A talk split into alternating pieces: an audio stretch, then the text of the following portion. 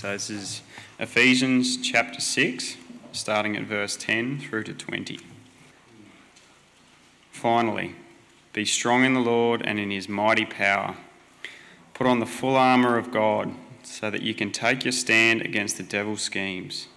For our struggle is not against flesh and blood, but against the rulers, against the authorities, against the powers of this dark world, and against the spiritual forces of evil in the heavenly realms. Therefore, put on the full armour of God, so that when the day of evil comes, you may be able to stand your ground. And after you've done everything, to stand.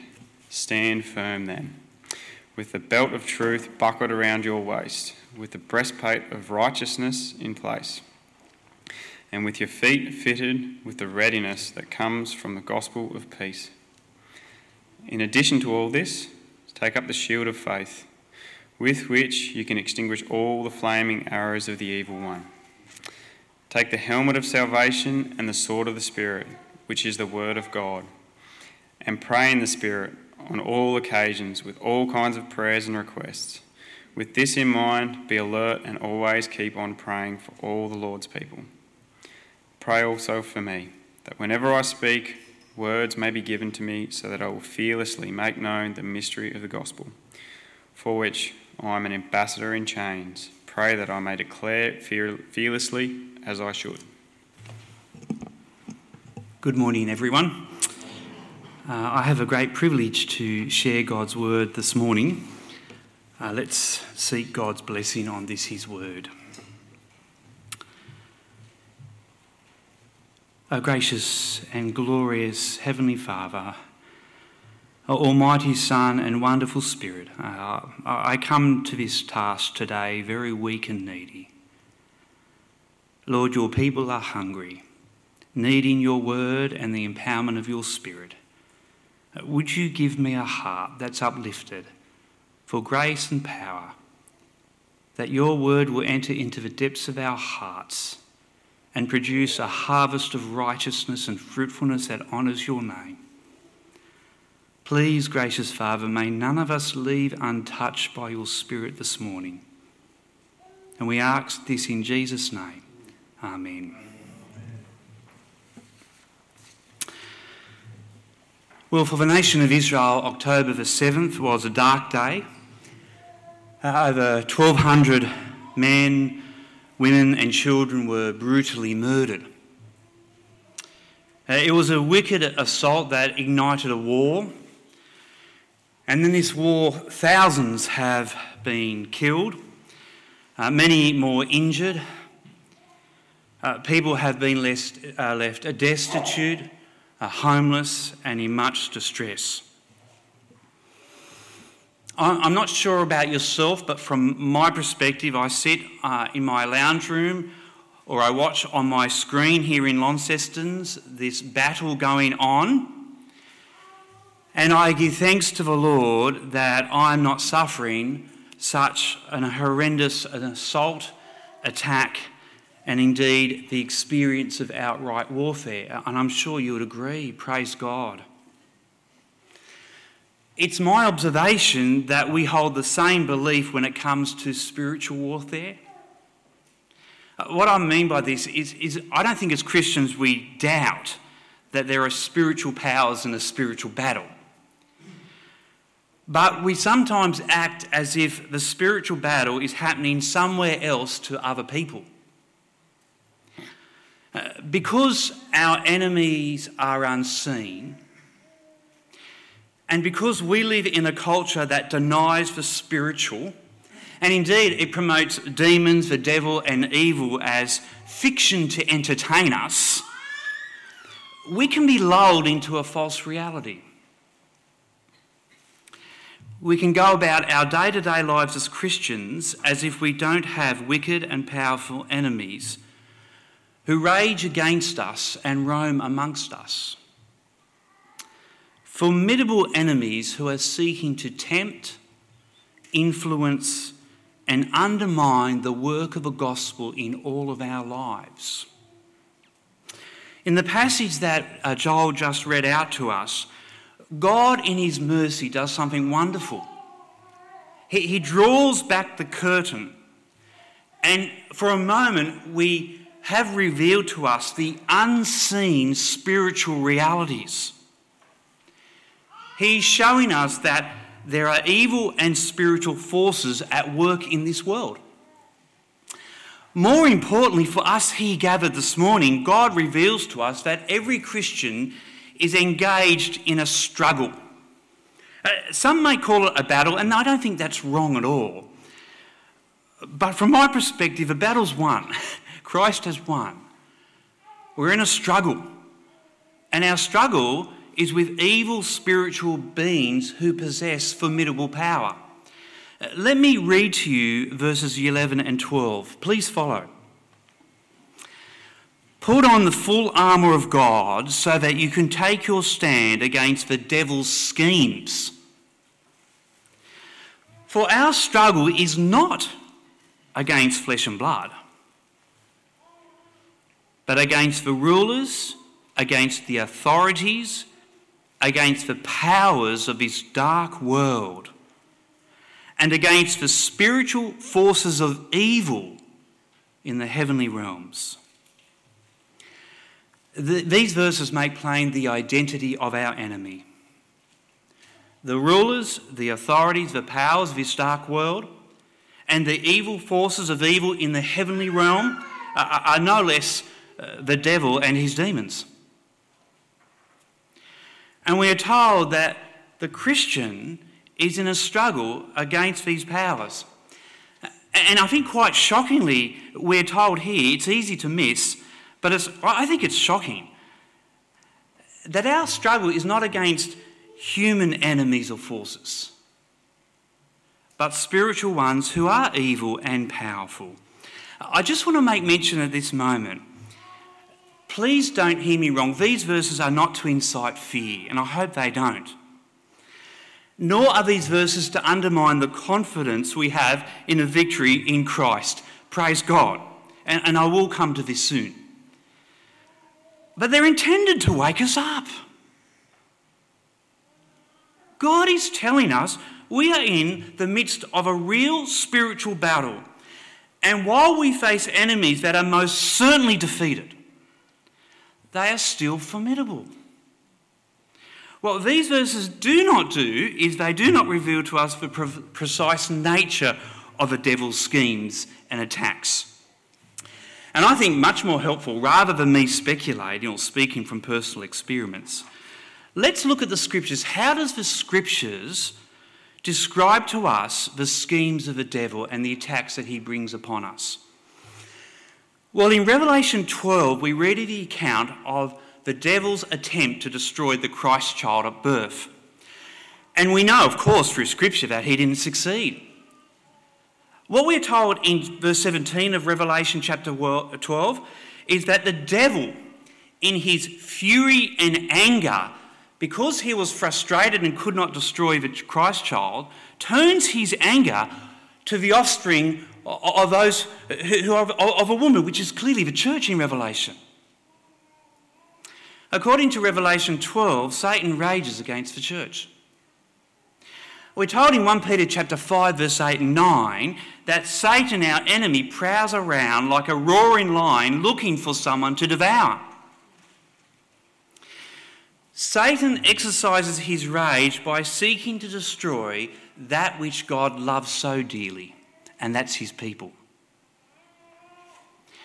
He seeks to hinder the progress of a gospel both in our lives and in the world. For example, we're told in Ephesians chapter 1 that God's divine plan is to sum up all things in the entire universe in Christ. What a glorious vision that one day everything will be summed up in Christ. He will be fully glorified, fully made known, and fully worshipped. The day of peace and glory and hope and life itself is coming. And so Satan, in his rage, is doing all he can to oppose this. According to, to the scriptures, the way our enemy is seeking to, to do this work is through inward temptations and outward attacks and assaults.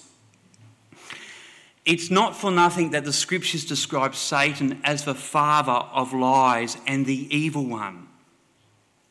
Because error and evil is how he works. The spiritual forces of evil are always seeking to lead us to indulge in error and evil. Satan wants to think wrongly about God and the gospel and lead us into the evil that, that characterizes him. Error and evil was at the heart of the temptations that the Lord Jesus experienced. It's also at the heart of the wicked temptations we experience. It's not for nothing that later on here in this chapter of Ephesians, did you notice the first two pieces of armour? The belt of truth and the breastplate of righteousness. Truth and holiness. And we see the reason for this throughout the New Testament. Uh, let me give you an example. Paul tells Timothy that the false teachers within the church are following the teachings of demons. And he goes on to describe his opponents who are in the church as being taken captive by the devil to do his will.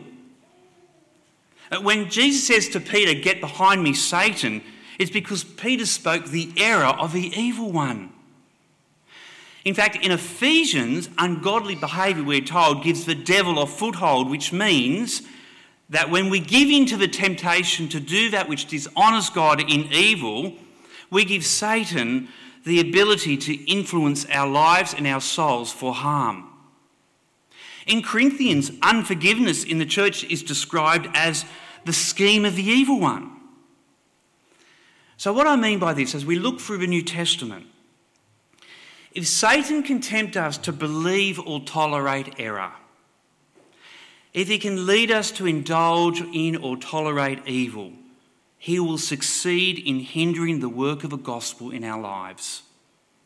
And if error and evil is left unchecked and unrepented from, it will devour us. Uh, remember, the devil is described as a murderer from the beginning. Uh, this is just an aside. But do you remember how Jesus taught us to pray? Lead us from temptation and deliver us from evil. Why? Because temptation is your greatest weakness and evil is your greatest danger.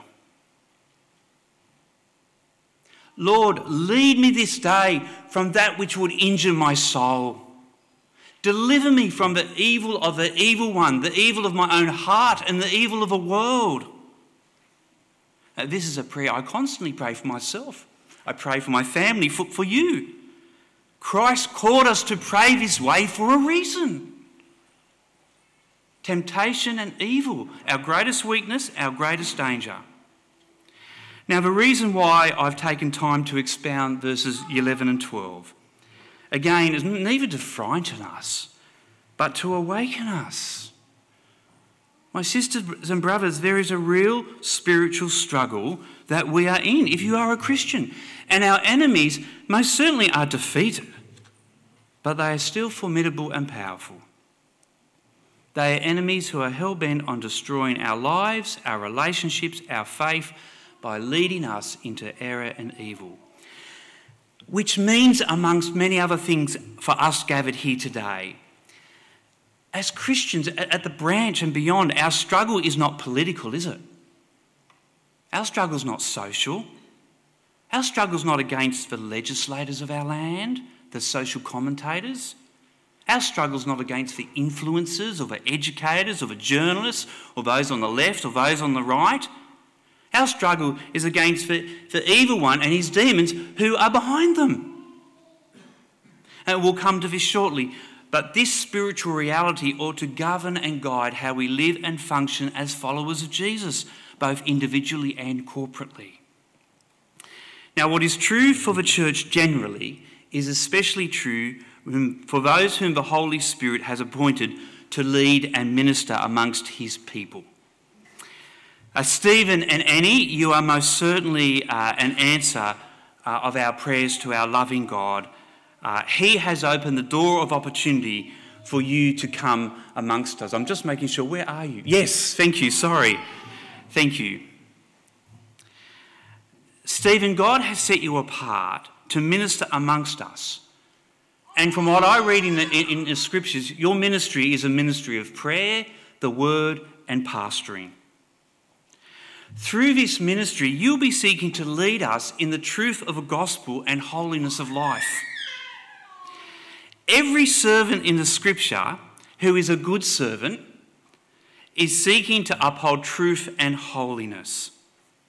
And because that is your commitment, you are in a struggle against the spiritual forces of evil who will stop at nothing to hinder your ministry.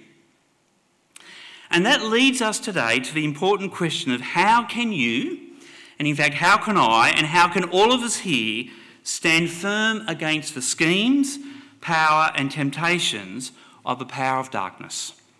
Would you look with me at verses 10 and 11? Finally, be strong in the Lord and in his mighty power. Put on the full armour of God so that you can take your stand against the devil's schemes. These verses are liberating. Do you know what Paul doesn't call us to do? He doesn't call us to defeat the devil and his demons. He's already done that. The call is to stand firm against. In fact, in this passage, you might have noticed it's mentioned four times. The whole purpose is that God is leading us, that we stand firm in this spiritual battle.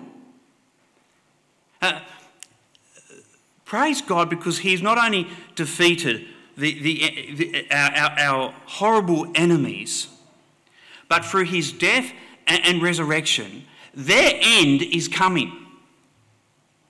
Their end is, is rock solid. They will be separated from all that is God and be sent into the abyss, into hell, one day.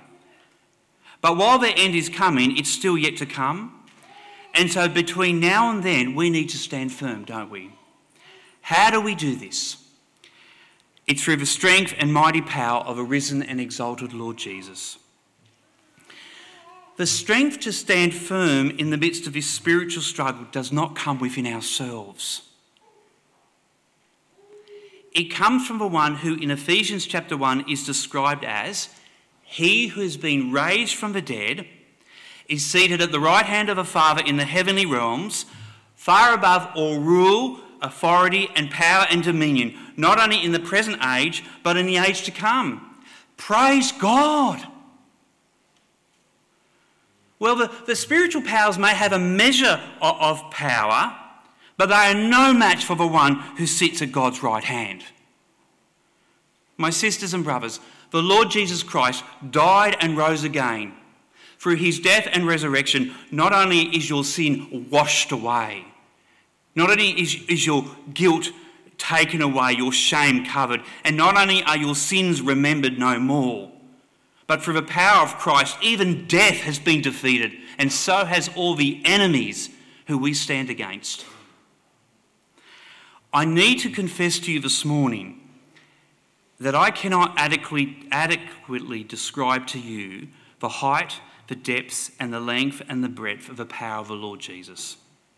You know, I really wish I could, but it's beyond my knowledge and understanding. I've just shared with you a glimpse.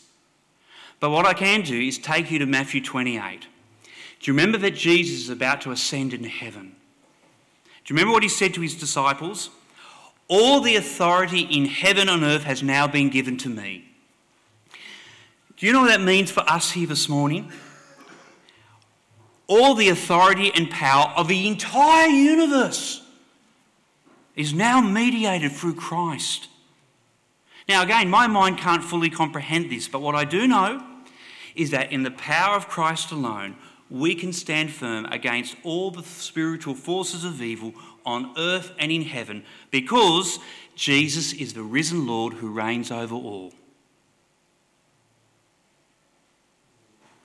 Friends, no matter what temptation is hurled at you, no matter what doubt is whispered in your ear, no matter what attack you're injured with by the evil one, in the power of Christ, you have all confidence to stand firm, unmoved, and victorious, and praise God. What this means for us as God's people here today is that while we most certainly struggle against formidable and powerful forces, we do so with complete confidence in the power of a risen Lord Jesus Christ. So take heart, my sisters and brothers. Do not fear. everything you need to stand against the evil one and to stand firm in the midst of the terrible inward temptations he, he throws at you, the horrible outward assaults in which he attacks you, is provided through the strength and power of the Lord Jesus. Amen. What is true for the church generally is especially true for those whom the Holy Spirit has appointed to lead and minister amongst us. Stephen and Annie, while the forces of evil are strong, the strength and the power of Christ is infinitely stronger. And I mean infinitely stronger. When the day of evil comes, and what I mean by that, in on those days when the intensity of the enemy's attack seem seemingly unbearable, know that Christ is in you. You possess everything you need to stand firm in the Lord Jesus. Take heart and rest assured that he who is in you is greater than he who is in the world. In his strength and power, you can stand firm no matter how hard the battle becomes. This finally leaves us with an important question this, this morning, and it's probably, I think, the most important question that arises out of this passage. How are we strengthened by the Lord in his mighty power? Right? How does Christ's infinite power and glorious victory, how is that appropriated into our day to day living? according to verses 11 to 13 by putting on the full armour of God. Let me read verse 13. Therefore, put on the full armour of God, so that when the day of evil comes, you may be able to stand your ground. Friends, Paul makes it crystal clear that believers do not empower themselves. Right? They depend upon the mighty power of the Lord Jesus Christ which he shares with us through his armour. Did you notice in this passage it is God's armour, not ours? So by putting on his full armour, we share in his mighty power. This is the power that enables, quite frankly, weak, feeble, vulnerable, and, and, and, and broken human beings like you and I to withstand the vile and deadly assaults of the powerful evil and spiritual forces that rage against us and roam amongst us. While Christ is most certainly always our strength, he uses means to strengthen us, doesn't he? And in these verses, the means is God's armour. Now, according to the Apostle Paul, the armour of God is nothing less than these glorious things truth, righteousness, the gospel, faith, salvation, the Word of God, and prayer. Do you know what this means?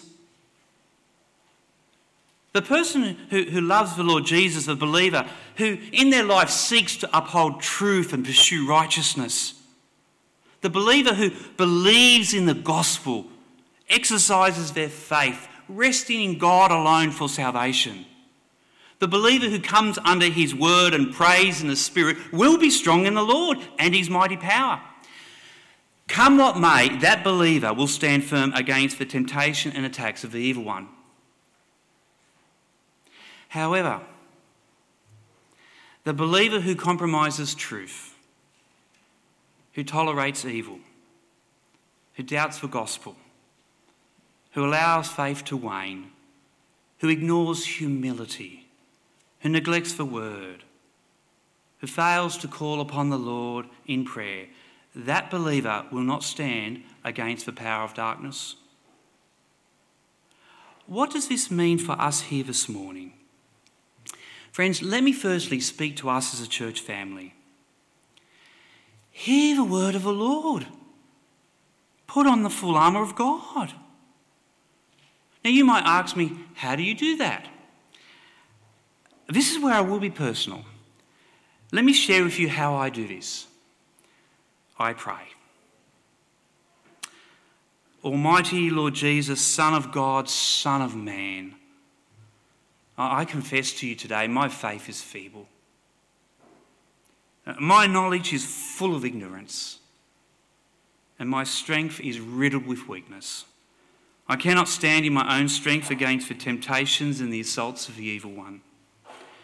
In your mercy and the might of your power, lead me this day to uphold truth, never tolerating evil. Lead me this day to pursue holiness, never tolerating evil. Lord, thank you for the gospel which brings me peace. May I hold fast, believing your gospel, always humbling myself before you, that I'll look to you and you alone for salvation and nothing of me. Lord, may I take your spirit empowered word to heart. May I believe it and obey it, that I'll be the good soil that produces good fruit. Lord, as I look to you, please bear witness to me through faith that I'll know more deeply the certainty of things unseen and the surety of things hoped for that you would that, that my faith would extinguish the, the, the doubts of, the, of my enemy. Father, when I pray, may I pray in the Spirit. May the Spirit lead my praying. May my prayers be heavenly prevailing prayers that I will bless others. Lord, may the person who's preaching at the branch this Sunday give them the boldness to bear an honest testimony about you so that we will be built up by divine truth. None of us leaving without being touched by the Spirit. My sisters and brothers, I don't have a lot of answers when it comes to how we put on the armour. My only answer is that, we pray and we pour out our hearts to God seeking truth and holiness and humility and belief and faith under the word and in prayer. And I know that our God is a good and generous God who will hear our prayers. My sisters and brothers, you might notice in verses 18 and 20, prayer is given the most amount of room in, in this whole passage about the armour of God. It's not for nothing that out of all, all of the different points that Paul gives to us, prayer takes the, the, the most space. And, and this is purposeful. Uh, Paul calls us to pray on all occasions, to keep praying for all the believers, especially those who declare the word. Why? Like you've got to just think, why are we to be praying like this? Because we're in a spiritual battle. Stephen will face, and indeed all our elders will face, the attack of the evil one because they love Jesus. They love the gospel. They want to lead us. And so we need to pray, both for us and for them. And it's God's armour. Call upon Him to, to put it on us. And I know He will. Uh, that indeed is His promise. Now, I, I would like nothing more than to expound to you the meaning of the various pieces of armour in this passage, but I don't have time this morning. Um, but I actually felt it was too important to pass over. So, what I've done, I've made a little addendum to this uh, uh, sermon, like a part two, and I've recorded that section and it's on the website. So, if you want to have a bit more, uh, uh hear a bit more of each piece of armour explained, it's, it's on the website for you. Um, I just thought it would be too long um, today. It's called Our Struggle Part 2. And thanks, Cam, for putting it up there.